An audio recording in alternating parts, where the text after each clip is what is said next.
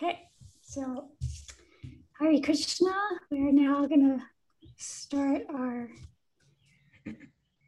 program for today. Um, even though we're starting one minute early, um, I guess that's okay. Um, people will have to forgive us for being. I'm I'm like the compulsive early one instead of the compulsive late one. So um, we're continuing our series of the beauty and the messiness of the sadhaka's journey, um, interviews with modern day sages. Um, and today we have with us Mahara Devi Dasi, who is a, a, dear friend. We've known each other for over 30 years and um, been through some things together. Um, and she lives next door to me now. We, we lived next door to each, each other in another project before this, and now we're living in Rutherford, North Carolina, and um, we're neighbors again, and um, we just can't get away from each other. so I'm going to read a, just a, a little bio that um, gave me. Um, so she joined um, Prabhupada's movement in Boston in 1970. So that was a long time ago. She was one of the early, really, really, really early bird devotees. Um, and she was initiated in 1972. And her main service was Sankirtan. Um, and then at some point, she um, retired from that, or tried to retire from that service, and she did deity seva and especially sewing for the deities. And she's um, quite renowned for her beautiful outfits that she makes for deities all over the world. So she's amazing seamstress. She's I'm very fortunate. She sews for my deities, and um, I have, I think, the most beautiful clothes in for deities. Um, she's been a, a, wonderful housewife. She homeschooled her, her children. Um, she's been involved in outreach. Um, everyone knows her in Whole Foods and Trader Joe's because wherever she goes, she distributes prasadam. And so if I if I go to, into any of those stores and I have tilak on or anything that would identify me as a devotee, they immediately ask me if I know Mahara. So she's she's quite well known and um, in the town for her prasadam distribution. She also she and her husband ran a small temple um, at a, where we lived in Prabhupada Village. We had the Krishna Road Temple, and we um, she and her husband were wonderful, and we made a lot of devotees at that project. And um, she she did a lot of the cooking and the cleaning and she's just a a wonderful devotee that has been um, a seva. She does lots of seva in all kinds of areas. She's she's always serving devotees whenever she can find some way to serve them and that's um, that's her specialty um, and she says she right now she's trying to serve the devotees and follow her guru's wishes.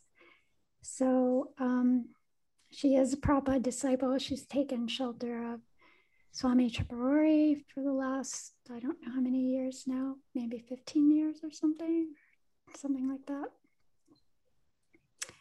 So that's her little bio. And just to, for, for those of you that maybe this is your first time, we're we're looking at the sadhaka's journey, um, and we're looking at it from a perspective of a hero's journey, um, and Joseph Campbell's stages of development in a hero's journey, including the departure from um, the ordinary um, mundane life and going on an adventure so to speak, and um, looking for higher values and looking for something more in life than what the ordinary life has to offer.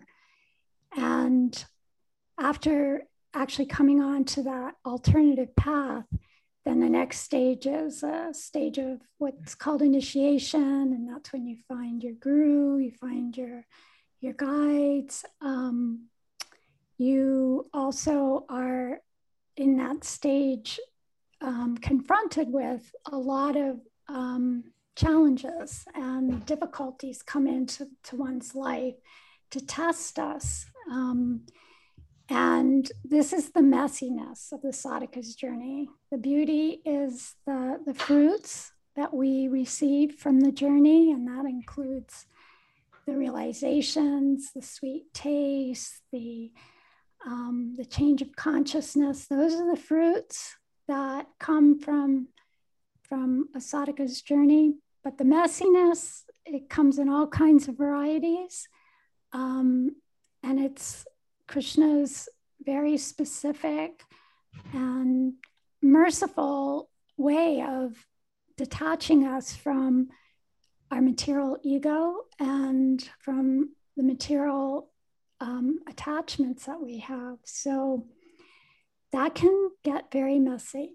So we've been interviewing now. This Mahara is our fifth inter- interview we've been doing. And so those of you that have been following this series have heard of a, quite a variety of devotees. Um, so, um, and then the final, the final stage that we'd be looking at is the, the return or coming back to the ordinary life, a changed, transformed person. And you have now beautiful gifts of transcendence to offer. Now, most of us haven't quite finished that, that process, but we're in process. And we have a lot of things that we do share and we can share even at whatever stage that we're in, in as sadhakas. So I know Mahara's been, she's kind of prepared things so she can speak um, probably without me inter- interfering with her with questions. so I'm going to let her kind of just tell her story and then um, we'll see where it all goes. And if I need to interject something or get clarity, then I'll do that. And we will leave some time for questions at the end. So, my dear God sister, Mahara Devi Dasi, I'm turning it over to you. Okay, thank you, Archana. Um, first, I just wanted to say that this is a very embarrassing story. It's not glamorous at all. And um, I'm sorry that, you know, if you have any misconceptions about Prabhupada disciples being pure, I'll be able to slay those misconceptions. but um, it's a, um, yeah, so here's my journey. So when I was young, I um, I was really young. I used to go to mass with my dad. I grew up as a Catholic, and we'd go to mass every day, and um, we'd pray the Rosary at night in front of the picture of Jesus with my with a, a few of my brothers and sisters. We had nine in our family, and um, so I did that for quite a long time. And then when I became a teenager, I stopped doing that because I really didn't find any like I couldn't really grasp anything from it. I, um, yeah, I just um, kind of like, yeah, it didn't make sense. So I kind of went into the bad crowd and got into bad some bad things. And um, my mother was very emotionally abusive as well when I was growing up, and she um, she made me want to prove to everyone that I could be that I could be number one. So I would try and I tried so hard to be number one in everything I did. I I um, tried to be the best cheerleader, the best this, the best that, whatever I could do to be number one. I did that, and just to prove that I wasn't that bad. Somehow she didn't like me, and but of all the kids, I was the one she really didn't like. And um, so then anyway, I went to college and I um, saw the devotees on the campus, and I thought well, I saw them in their orange robes and I thought, wow, they look they look like they're on acid dancing around. And I thought, I'm not going to go up to them. Um, but then later on, I actually dropped out of college because I met this guy who gave me a book on Zen. And I thought, this is really interesting because um, I had been trying to read the Bible, like trying to find some meaning to it, and I didn't feel satisfied with it. So I remember crying to God, please, like, let me find you. Let me, let me know where you are because I, I really was searching for God my whole life, and I, but I never really could grasp anything. And so, um, so then I went traveling around trying to find God, and I ended up at this house where there was a bunch of guys, and one guy, he came up because I was just sitting at the kitchen table. I didn't I was just thinking, oh, I just hate this world. Everyone just wants to take drugs and have sex and just be like, it doesn't make any sense. I just don't want to be part of this. And so he came up and he said, we started talking and he goes, and, and I and I told him my thoughts and he goes, wow, I got I have a book that you might like. And so he said it was the Bhagavad Gita. So he brought that to me the next day. And I just kind of thought, nah, I'll never read this book. And I sat there for three days just staring at the book. And finally I opened it up and I was like, oh my gosh, this is really cool. And those people that are uh, were on the campus wearing those orange robes, they're, they're, they're these people. And and I noticed one thing that really attracted me was that you didn't you didn't have to have sex or take drugs. And I thought, wow, this is for me. And so we talked about it, and both of us went traveling to the Boston Temple and we wanted to see what it was like. And so we saw the devotees outside doing Harinam and at the Commons, and they were oh so blissful. And we both were like, wow, they're so happy. And um, one devotee, Bharadraj, um, the artist, he came up and gave us some ladus and said, if you take these, you'll be high forever. And so we both took some and we were like, wow, this is really cool. so we said, so they asked us if we wanted to go to the temple and we went to the temple and we, um, Bharadraj showed us the cover of the Bhagavad Gita that he was painting. And um, we were really impressed, but I, they gave us some prasadam that I didn't really it, it, everything tasted like marshmallows. so it didn't really, prasadam wasn't really what got me. Um, yeah, so we um, we decided, okay, we want to be devotees. So we both went back to get our things. We said, let's go get our stuff and come back. So then um, I went home and talked to my dad, and he was like, no, you can't do this. And I said, wow, I really, I know I have to do this, dad. And so I left and went back to the temple in Boston. And there was George sitting on the floor. He was all shaved up and um, he had dhoti and kurta on. And I went up to him and I said, George, I'm back, you know, and you wouldn't believe what I had to go through to get here. And he wouldn't look up or talk to me. And I was like, George, remember me? we just traveled together. And he wouldn't look up. And so one devotee girl came home and she goes, men don't talk to the women here. and I was like, oh my gosh, what am I getting into here? And so, and then I was looking at the Vyasasan and the Tulsi plant, and I thought, do I really want to do this? and um, I thought, well, you know what? I've tried everything else. I might as well try this too.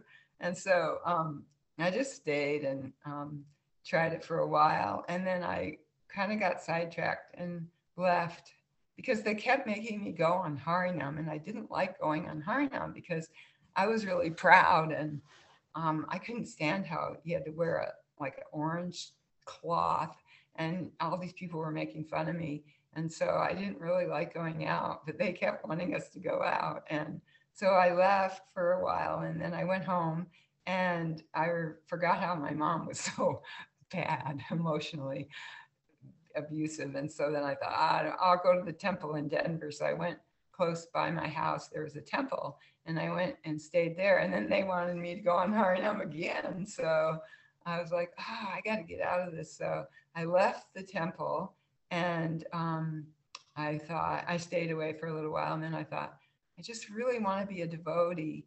So where can I go that I don't have to go on Harinam? So I thought I'll go to New Vrindavan so I, I got some friends to take me there and I, I joined the New Vrindavan temple and it was really rough back then. It was, there was like no hardly any running water. It would just come out of this little tiny hose. So that's how you had to take a shower.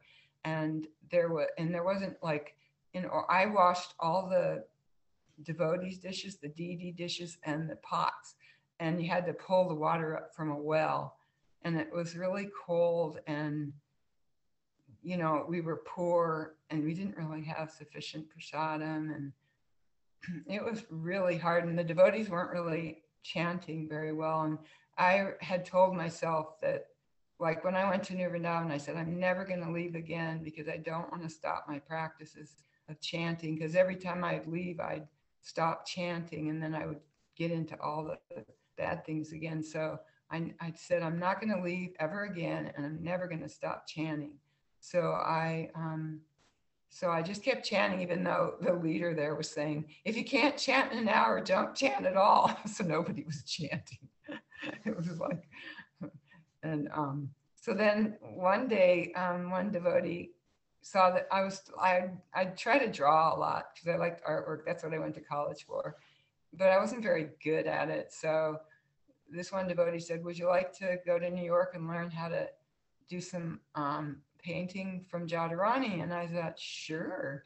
And so um, he took me to New York and um, he said I could stay there a couple weeks. So uh, I got under the shelter of Jadurani and she, um, she talked to me, she talked to me about never getting married, don't ever get married. and then she also told me never not to go back to New Vrindavan because it wasn't very you know, they weren't, they didn't have very many good spiritual sadhana there. So, um, so I thought, well, yeah, I won't go back there. I'll just stay here. And so I was trying to paint with her, but I wasn't very good. And so the, the, the sannyasi in charge told me, you know what, you need to go out on Sankirtan. And I thought, no, I always have to go out on Sankirtan. But I wanted to surrender because, you know, I want to be number one. So I wanted to surrender and do whatever I was told. And so um, I thought, okay, I got to do this. And so one day I just ate tons of halva and I got really intoxicated. And I just, um, I just got so intoxicated. I thought, okay, I can do this. And so I went out and I sold the most books. And so, um, that's it. You know, now I was going to be going out forever. so I thought, okay, well, this is what I have to do. So, um, so I went out every day and I was really like becoming like a huge collector. And I mean, I could distribute a lot of books, but I hated it. Every day I would go up because I went to the Port Authority mostly. We, we weren't allowed in the airports yet, but we would sneak around in there sometimes. But mostly I went to the Port Authority I went, or I went out on the streets of New York and um, when I first started, for quite a long time, it went on for a long time. I would go upstairs in the bus station and I would just sit there and cry. And it was about two hours. And then I would say, All right, you can do it. Come on, get out there. And then I would go out and I would start distributing. And of course, it wasn't so hard once I started, but when people were constantly saying no, no, because New York's pretty rushy and they don't have time for you. And we were also wearing our orange, you know, pajamas, robes, whatever, cloth. So, um, you know, it was embarrassing. People were always telling us, get a job, get a life, get out of my way. but once in a while, somebody would stop and take a book. And it was really neat because we just would tell them all about Krishna. And um, so then you know, but I would still cry. And it was really hard for me to get out. Sometimes I would hide at the temple, but they would always find me.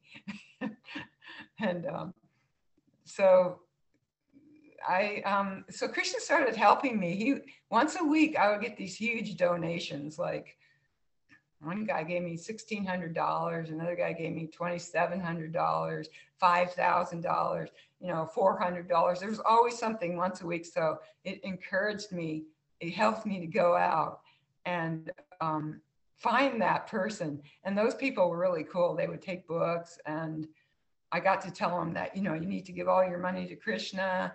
You probably have more money. You can give me some more money. I'll give you another book. And sure enough, uh, there was always someone. And so that kind of inspired me to keep going. Um, then after um, a year of that, um, and Prabhupada came during that time and he was initiating, and I had only been in six months. And um, the, the sannyasi that was in charge of New Vrindavan, I didn't go back. So he told them that I couldn't get initiated. So I didn't get to get initiated at that time. So that was really heartbreaking. But um, six months later, I got initiated by Prabhupada um, with a letter, and I got both first and second. And he wrote in the letter that it's not by chance that you've met your guru, and to um, do Krishna, do whatever you can to spread Krishna consciousness in the best way that you know how. Um, so yeah, so there I was trying to be number one and in New York, trying to be the biggest and the best. And um, there was one time when I did distribute with uh, Guru Maharaj, and uh, we were in competition. And of course, he did so much better than me because he was Krishna conscious, and I was mostly just trying to be number one. so um, it was cool. And um, so then New Vrindavan came and kidnapped me um, one day they came and took me away. And I didn't really mind so much because I really didn't like going out on Sankirtan. It was so hard for me. So when they came, I was like not resisting and I just kind of went with them back to the farm. And um, there was a letter from Prabhupada that, that asked me, you know, he was saying, because there was a couple of us that got kidnapped from our temples and they wanted us to get married, but um, I didn't get married because Jadurani said, don't get married, don't get married. so that was running around my head. Um, and so then uh, I didn't go back. I asked the leader, the sannyasi there, what should I do? And he said, you should stay. And so I didn't follow Prabhupada's orders, which was really a shame because I got myself in a lot of trouble after that. Um, so just so, okay, so then everyone in New Vrindavan, the ladies were yeah, there was, uh, they were getting married. So they, um, so I got married to someone. It wasn't really a marriage though. You just gave each other a rose. And um, I didn't even know the person. And when he started talking, I was like, uh oh, this doesn't look very good. and so, and then right after that, they started a Sankirtan party. So I, they asked me, you know, they told me I had to go out. So I thought, oh, I can never get out of the time. I've got to go out again. So anyway, it was probably really good, but um, then I didn't have to stay back because what happened is we would I would go out, but then when I would come back, like that person that I was supposedly married to, um, he would beat me up really bad because um, like for dumb stuff. Like I had a we we were really poor in New Vrindavan we didn't have much. And um, one lady had donated a beautiful sari to me, and I had put it in the drawer. And when I came home, it was gone. And I asked this person, well, "Where's the sari?" And he said, um, "I gave it to another household householder couple." And I was like so hurt. And then he asked me to iron his dhoti, and I said, "No, I'm not going to." So he took me out back against the barn, and he just beat me to a pulp. And I was so, um, and that happened a few times I was so out of it that, and I just walked around like I didn't know what to do. I could hardly walk, and I didn't know who to talk to because the other women were getting beat as well. And so I had no one to speak to about it. So I just kept it in, and I just kept saying, "I deserve this. I deserve this." And so I just kept going on Sankirtan. Didn't really have much to do with that person, but um, one day Kirtananda told me, "Oops, I'm supposed to say any names, but um, the leader there told me that, um, told our Sankirtan leader that I should come back and have a family with that person. But I was like shaking and scared to death. And well, the Sankirtan leader said, Well, you don't have to go back. And I said, I don't, because I thought I had to do everything I was told. And so I never went back. I stayed in um, the preaching center in Pittsburgh and just did Sankirtan out of there. And um, yeah so that but then even that the um the sankirtan that i did under this leader uh, it was really um, the person became very sexually abusive to many women, and there was a lot of beatings going on, even in the party. And um, it was really um, like a cult. And I was just thinking I had to do everything that they said. I mean, I didn't. I didn't. Then they were, and the devotees were told. The women were told to steal, and um, steal their clothes, steal their food. We had to sleep in vans, um, even in the freezing cold Canada when we were traveling. Um, we weren't allowed to stay in a hotel, although we were making thousands of dollars. Um, but they were, we were told um, to just do these austere practices. And um, yeah, and um, I couldn't steal because I, my dad told me when I was five, I stole some gum out of a store and I got, he made me go back and tell the lady I stole it. So I could never steal anything. And, um, and I couldn't get involved in the sex part. That was like really repulsive to me. Um, but I got involved in like, you know, like, um, like I was number one. So of course I was number one and I would do anything to be number one, most anything. And um, so I would not be nice to the women because the Sankirtan leader told me not to be nice to them so that, um, you know, he would, they, it would make me look bad, but not him. And I didn't realize what was going on, but um, they were the sweetest women ever, the nicest ladies you can imagine. And and um, I was supposed to be mean to them, and so I was like the leader of all the women, and so I feel really bad about that. Um, that it, it, what I did to to get to be number one, the, the extent that I would go to to be number one, um, to offend devotees, and um, yeah, just to be in that. I, I never knew how to get out of that party though. I was. It went on for ten years, just traveling around and I never knew how to say I don't want to do this anymore because I was I was told that if you do this, you're going to go back to Godhead. If you if you and, and I wasn't very smart, obviously, but um, I was told if you if you stay with this and you go on Sankirtan and you just you know do this, Krishna will be pleased with you and you'll go back to Godhead. And that's what I thought. Okay, well that's what I want to do. And but not thinking like this is I've never done this in my whole life. Why would I? Why would it be okay now? You know, and it's a it, this is a spiritual journey, and it doesn't seem very spiritual, but yeah, I was just like, and yeah, I just uh, would go forward and do that, and it was sad. And um, we used to do books for a while, but then we stopped. We started doing stickers and flowers and records and whatever to make money. And it ended up that, well, I didn't really know all the things that were going on in New at that time, but there were murders going on. There was um, lots of abuses going on, um, child molestation. Um, we were just mostly out working. And while we were working, we were also, um, and I didn't know this, but we were destroying some of the areas that devotees had worked so hard to um, legalize, we would go in at night and just like ruin it for them for the for the next day. And they would go there, and all the police would be there, and um, because we would just do everything against the rules. We didn't know. We just followed the orders of our our um, leader, and um, yeah. And so we were harming a lot of devotees along the way.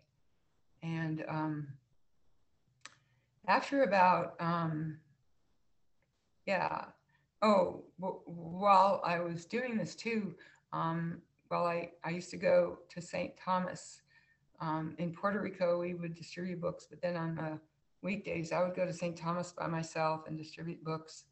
And um, at that time there was these guys from the island that saw me and they had um, they were able to get my bag my purse kind of knocking me and getting my purse and there was a lot of money in there there was like $1600 in there because we were told not to put it in the bank because they didn't want the people there to know how much we were making and um, but we were allowed to be there. Um, but anyway, they got my money. So then about a week later, I was chanting in my room and um, the door was a little open. It was about four in the morning and I had just finished chanting and they came in with these bandanas on their mouth and a knife, a really long knife. And they came right up at my throat. They threw me on the ground and put it right to my throat. And the other, one of the guys just tore up the apartment looking for money. And um, I didn't have any at the time because I had put it in the bank since that had happened earlier. And so they looked at me after they ransacked the whole place. And um, he said, We're going to come back for you, Krishna. We want your money. And so I had asked, so then I was really scared because I thought, you know, next time they're going to kill me. So I, um, so I asked our Sankirtan leader, I said, I, I, am coming back because I don't want to be here anymore. That's too dangerous. And he goes, No, you should just stay there.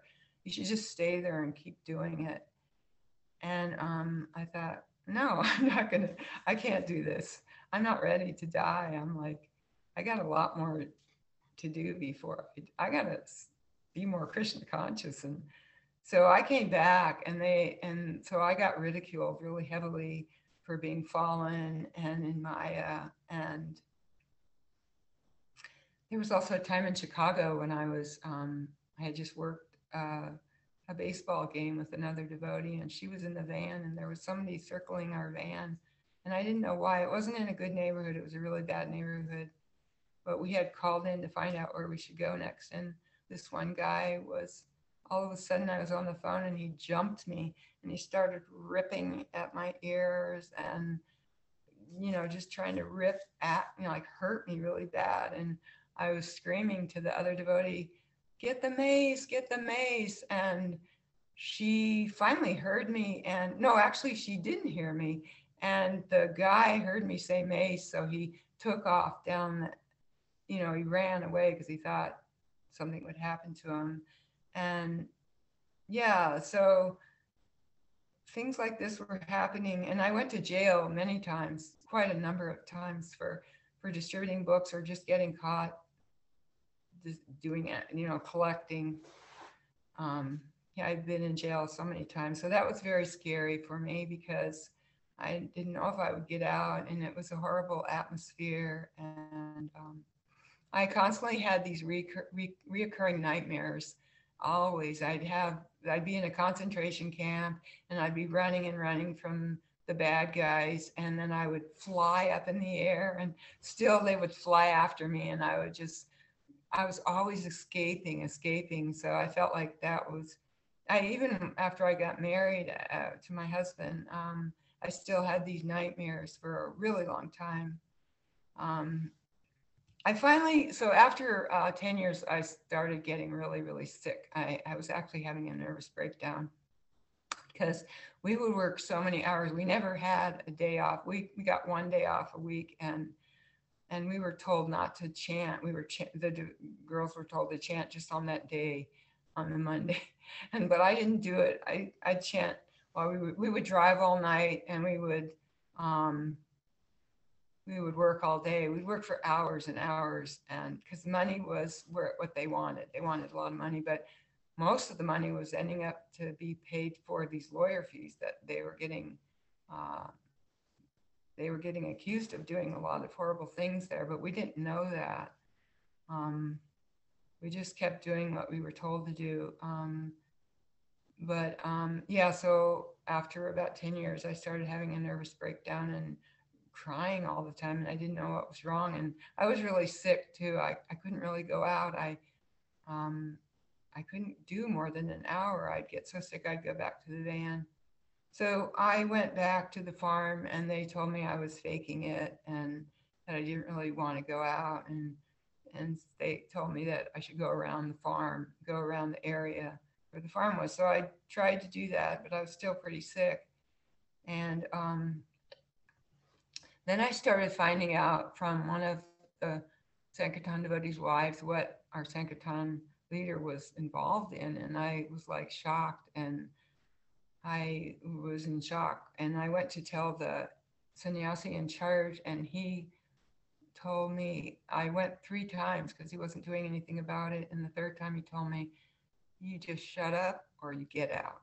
And I was like, I didn't know where I could go. So I didn't say anything, but I knew I had to um, get away from there. So my sister knew that I had that I had wanted to, I kind of like didn't want to be part of that anymore. And she she had been a devotee at the time and she was always trying to help me through things. And um, so finally I went and told, I went, I left the Sankirtan house. I snuck away one night and um, I went down to the farm and I just kind of was in shock for such a long time. I just sat in this chair and I didn't talk to anyone. I just kind of stared and I thought, my gosh, what have I been doing all these years? And I, and so the leader in charge, he told me I had to, because they weren't the, if our Sankirtan leader was so, dis, he was so disturbed that I left that I had to go up and tell him I was sorry.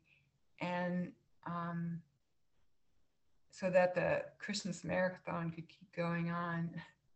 and so I didn't know what to do. So I just went up and, and usually when you were to leave, when the women would leave the party, he would, um, belittle them and make them feel really, really horrible and um, ridicule them in front of everyone. And so I knew he was going to do that to me. I was always saying, I'm sorry, I'm sorry, I'm sorry. That was like, because I, because we were always told we, we were stupid and dumb. We didn't have any brains. We were only good. And he would sexually say things that were really awful. And um, yeah, so we just thought we were too we were too stupid to ask questions in class so we were pretty much shut down and um, so i went up there and of course it was really hard to say i'm leaving um, it was really hard but i did it. I just kept thinking i got to do this. This is for real this time. I really have to leave. And so i left. And um, then my sister asked me to come and visit her because she had a plan to get me out of there. And I asked the leader in charge if I could go visit my sister, and he said, only if you go on the Christmas marathon. So I said, okay, even though I felt pretty sick and really messed up. Um, I went out, and then I got to go see her, and I ended up in uh, Los Angeles, and I never went back, but I kept getting phone calls about how I was really fallen and a really horrible devotee, and it was really hard to take because I spent so many years trying to be a good devotee, but I wasn't doing it in the right way, obviously.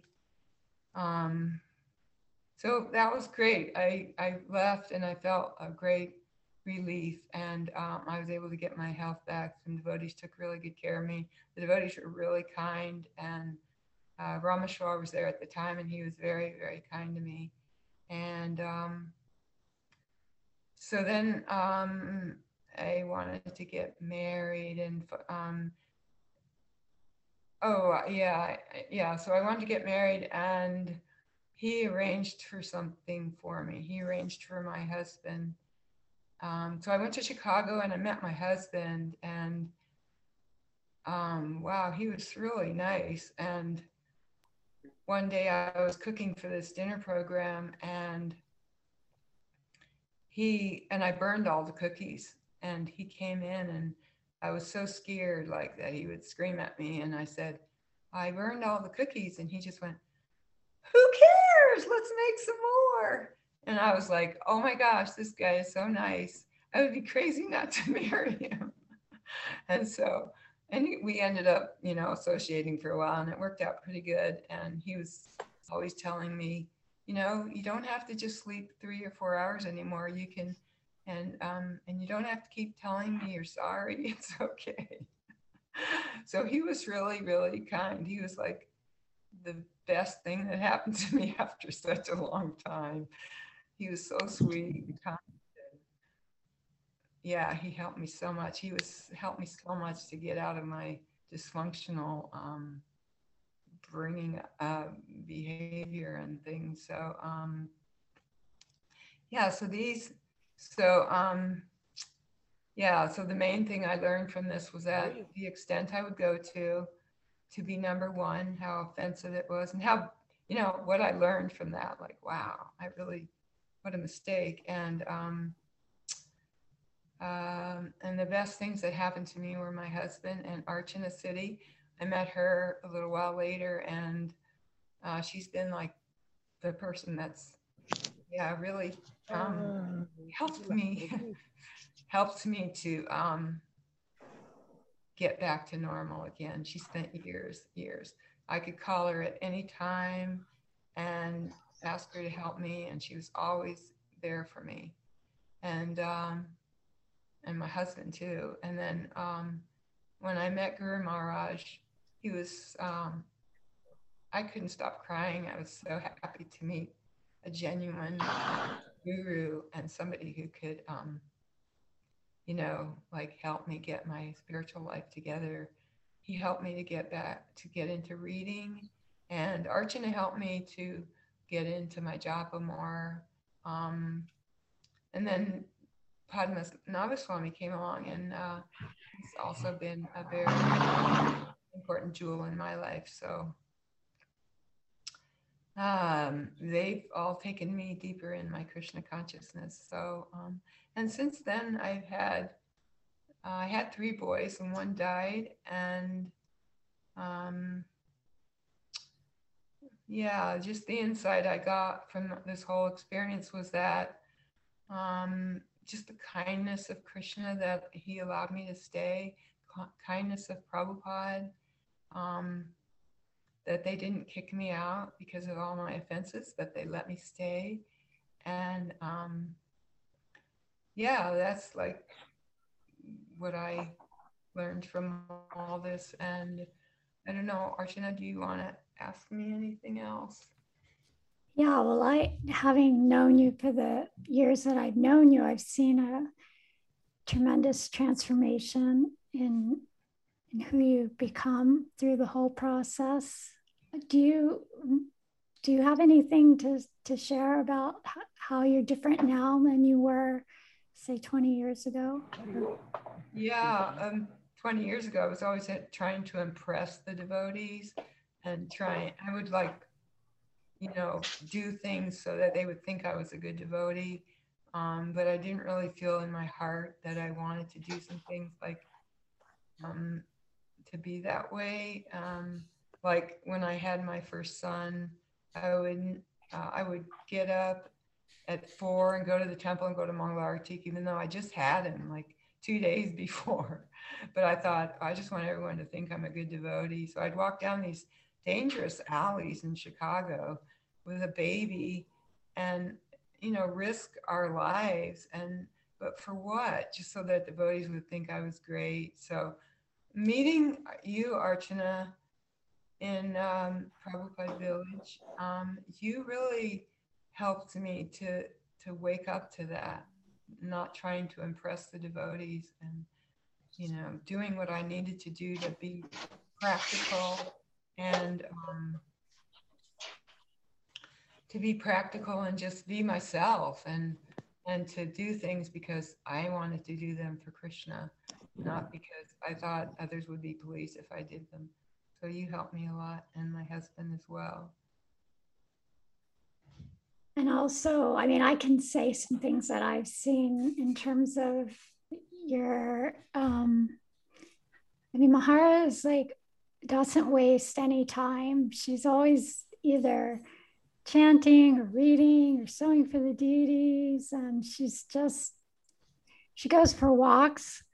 She goes for walks and she's got her iPad and she's reading. You know, she reads so many books and she's just and she's on every call that that you can those of you that get on the calls for the top of Vivek, Mahara's there for everything. She's and she just, you know, she loves hearing and and and she does um, counsel devotees now. She mentors several devotees, and it's just really beautiful to see how your love for for this for sadhana has increased and and that's what i see you know that's the beauty and the messiness that you know all the messiness that you went through has paid off so much because you stayed you stayed somehow. You i mean you, you you know it would have been good if you could have gotten out of that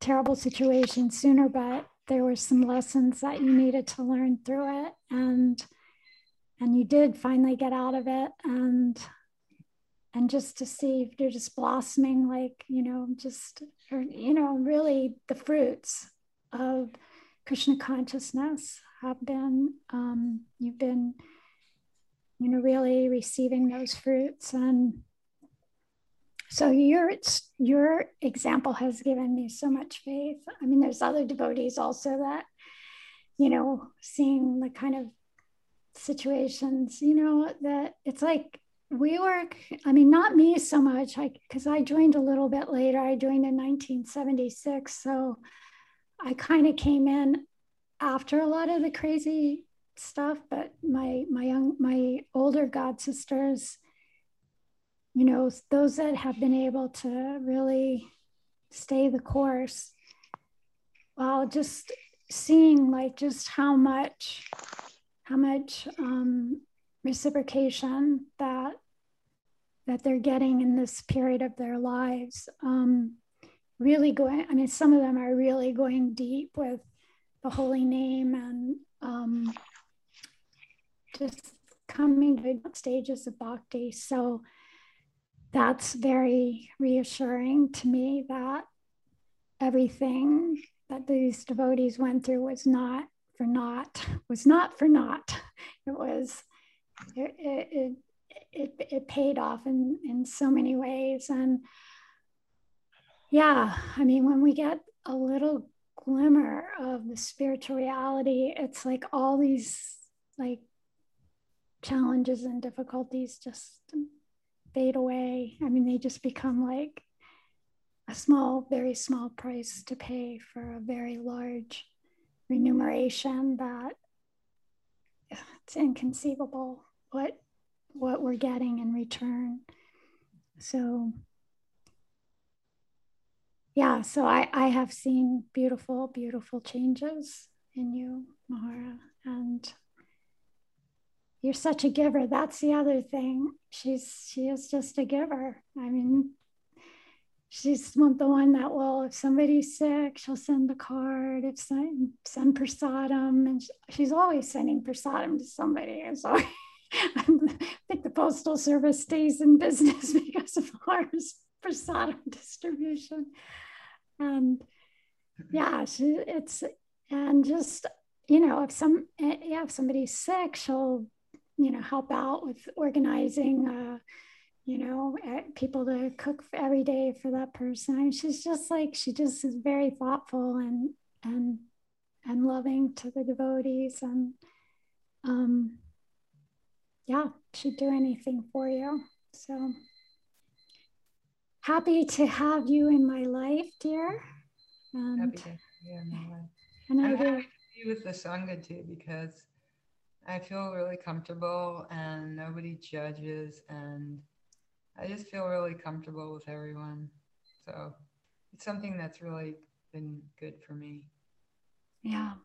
Yeah. So should we open this up for questions? Let's See if anybody has a question.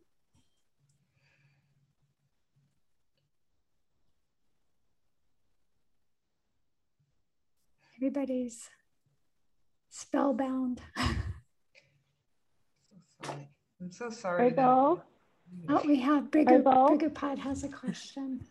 Dandavat Mahara. Dandavat Archana. I have a question. Uh, this was very, very hard to listen to many of the things that you you you explain or, or told about your life.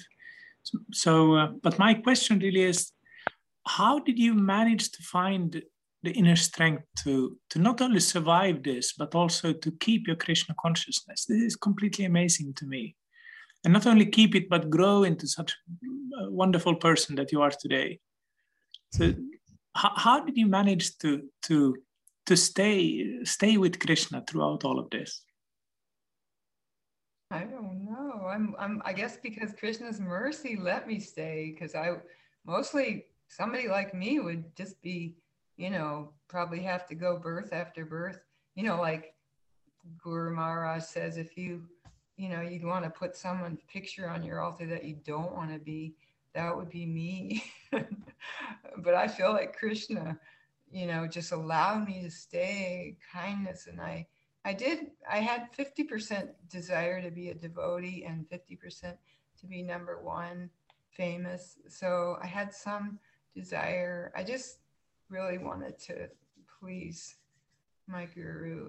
And uh, yeah, I don't know. I don't know Krishna's mercy. yeah, and I'm sure some some Sukriti, but that was a beautiful question, Rigu.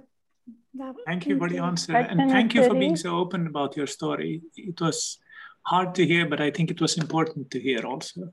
Hmm. So thank you very much for this. Sorry, I had to tell you it, but I had to be honest. Yeah, and I think, you know, I think the, you know, every, it's like being um, a pioneer in any, in any kind of, um,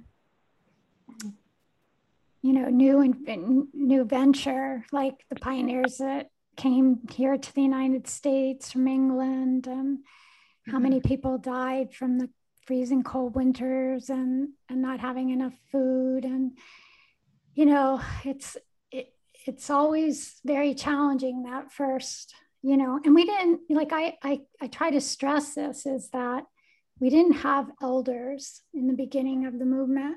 You know the elders were you know in their late 20s and we weren't cultured. We did i mean we just we really didn't have um, the supports that are necessary to have a healthy community. And and we had a lot of mental health issues like that that first husband or, or whatever he wasn't actually legal husband that mahara was married to but he was very mentally disturbed. He actually ended up committing suicide. And um, so that we had a lot of we i mean it really was a sad situation in in that we we we let anybody move in to the temples because we didn't know any different. We just thought crazy was eccentric, you know. And we used to have somebody in, in our Potomac temple. He was schizophrenic. We didn't know. And he would, you know, he'd wrap himself up in the long curtains during Mangal Arati and he'd posture during Mangal. I mean, it was very bizarre, but we just thought, oh, he's eccentric. That was like the catch all for. So we had a lot of very unstable and imbalanced people living in our communities. And then we had some leaders that were also very unhealthy and imbalanced. And, you know, Prabhupada was starting a, a major worldwide organization. He'd come to these, some of the projects he never even went to. So, I mean, it's to me, I just think it's amazing that anything has survived you know, in the sense of what some of the crazy stuff that went on early on. And it, it totally is just it, um, Krishna's mystical and grace, you know, just um, so yeah. And I think, you know, for for a lot of newer devotees it is it's like gosh how could how could you have gone through that that was but it's the history of you know it's the history and it has a, a very important place and um, that those devotees that were able to to stick with it and stay the course now are the ones that you know like Mahar are really bearing the fruits of her spiritual practice and yeah and Krishna Krishna was there through it all. So Thank you. That was a be- beautiful question. I appreciate that a lot. Anybody else have any question they'd like to ask?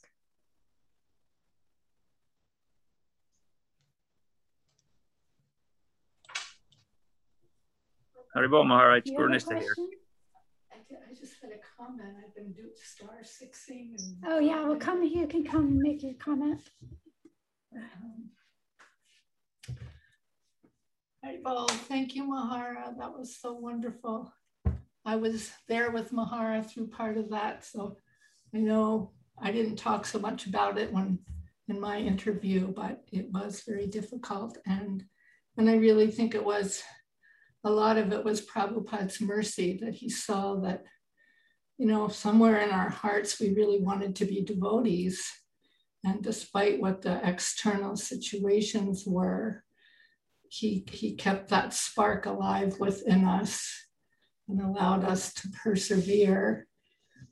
And, you know, like Mahara said, a lot of it was just like that, that verse from the Bhagavatam, you know, the results of our past activities.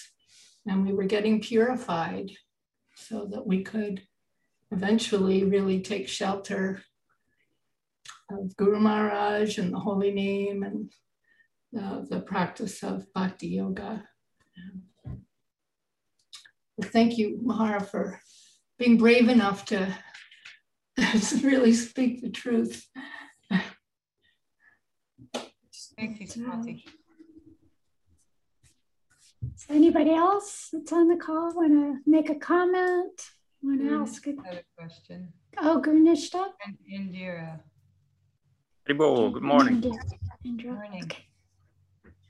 Well, first of all, Mahara, We can't hear you. You do you you need to um click on English and mute the original audio.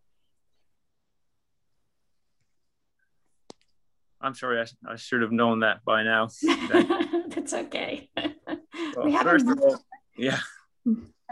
First of all, thank you so much, Mahara. I mean, it was uh, really um, hard to hear, just like Brigu was saying, like, just, I mean, it was extremely, I thought it was great that you were so honest about the stuff because, like, I think this needs to be, I, people need to hear this stuff. It, it can't be like pushed down and like be, you know, we shouldn't be quiet about this kind of thing. And I'm, I'm really glad you, you were so straightforward and honest about it and but it's just i mean i can't even express how extremely mad i was hearing all this abuse. I mean it's just like makes my blood boil.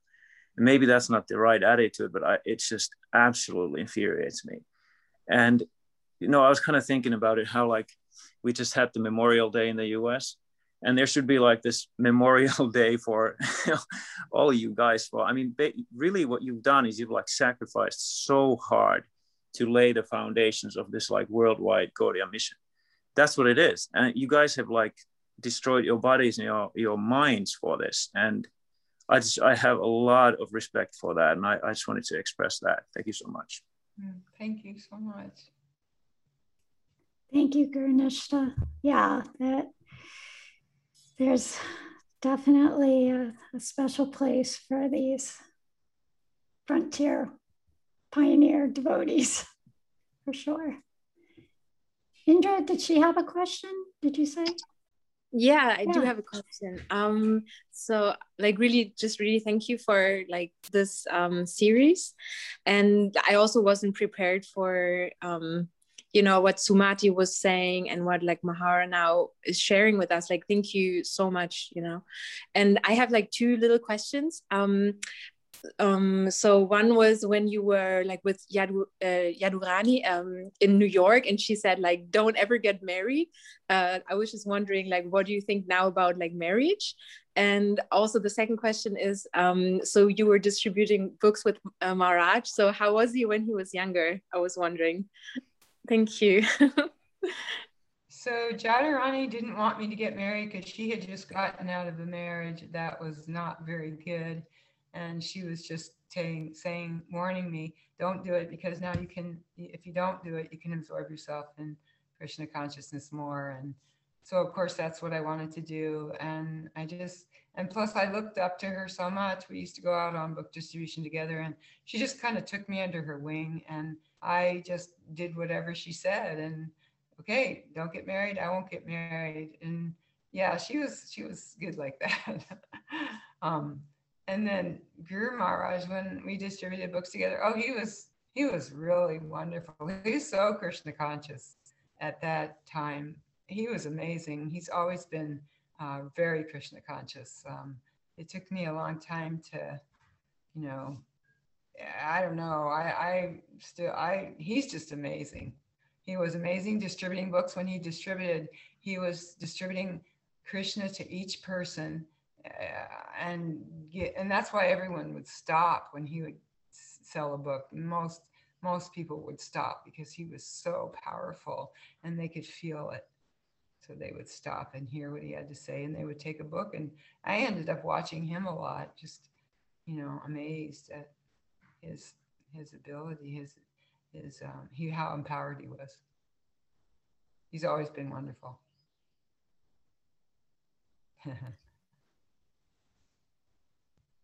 any other questions from anyone?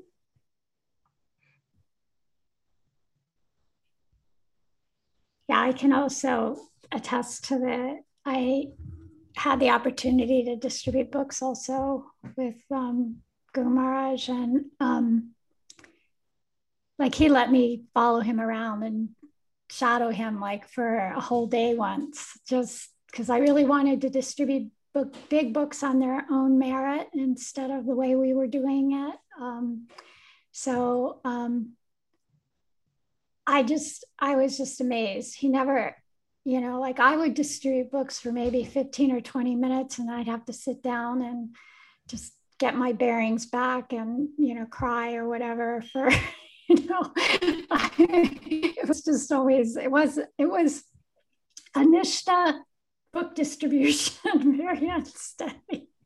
And to watch him that he just, he just didn't flinch. He was just like, people would be mean they'd say no they would be and he just it, it didn't affect him and yeah it really left a, um, a samskara from you know watching him and his level of the you know service and and then so then years later when my husband wanted to invite him to come to our home i had that you know experience with him and even though he had left he had left ISKCON. It was because of that experience with him on book distribution that I was able to say, yes, let's let's have him come and, and visit. And that was the best decision I think I ever made. Changed our lives, all of our lives in such a beautiful way. So if there's no other questions, we can. There's one uh, Archana, there's one comment in the oh, chat oh, okay. on Annapurna Didi, but oh, yeah, there's okay.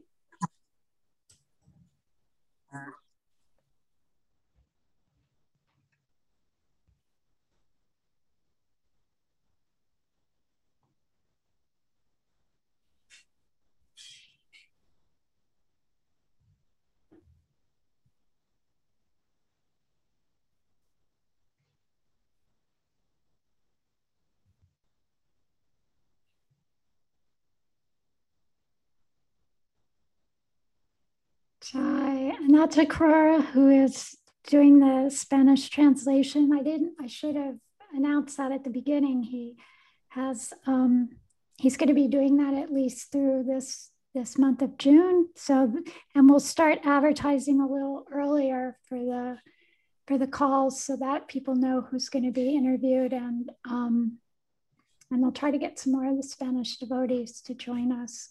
So thank you so much for that, Akrura, for your participation today. And if any of the Spanish devotees want to say how he did, I'm sure he did great. Can I ask another question? Sure. Yeah. Okay. Thank you. Um, so at the moment, I'm just reading um, the biography from Vishakha Devi Dasi, five years, 11 months. And so I'm wondering, like, do you like, and Sumati and uh, Mahara, do you have biographies as well? that would be so cool. yeah. Um, just now coming, right? Actually, Mahara, I'm not Mahara, Pranita. Pranita is, has written a, a memoir. And um, actually, I'm reading the last chapter right now. So um, she may be having something come out very soon. And her last chapter is so much about Guru Maharaj in it and how much he really did help her too. So, um, yeah. So slowly but surely these books will come out. I just want to say one more thing. Um, I just appreciate everyone so much, and thank you for for still keeping me in your group, even though I had to tell this horrible story. Um, I feel accepted still. Thank you. Thank you for being courageous, Mahara, and, and agreeing. I didn't know for sure if you would agree to do the interview, and you. I know Padmanabha Swami is here, so she she thought I'm sure she didn't have, she wasn't able to say no because he doesn't let you say no very easily. So um, anyway, we're we're so grateful for his association as well.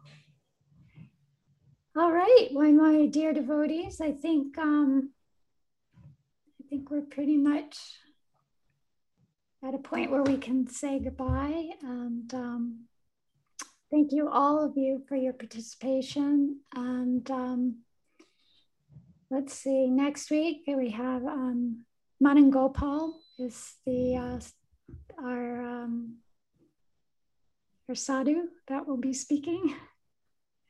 So um, I look forward to that. And we'll see everybody soon. Jai. Hare Krishna. Haribol. Haribol. Mahara Devi ki jai. Jai. Jai. Archana Siddhi ki jai. Jai. See everybody soon.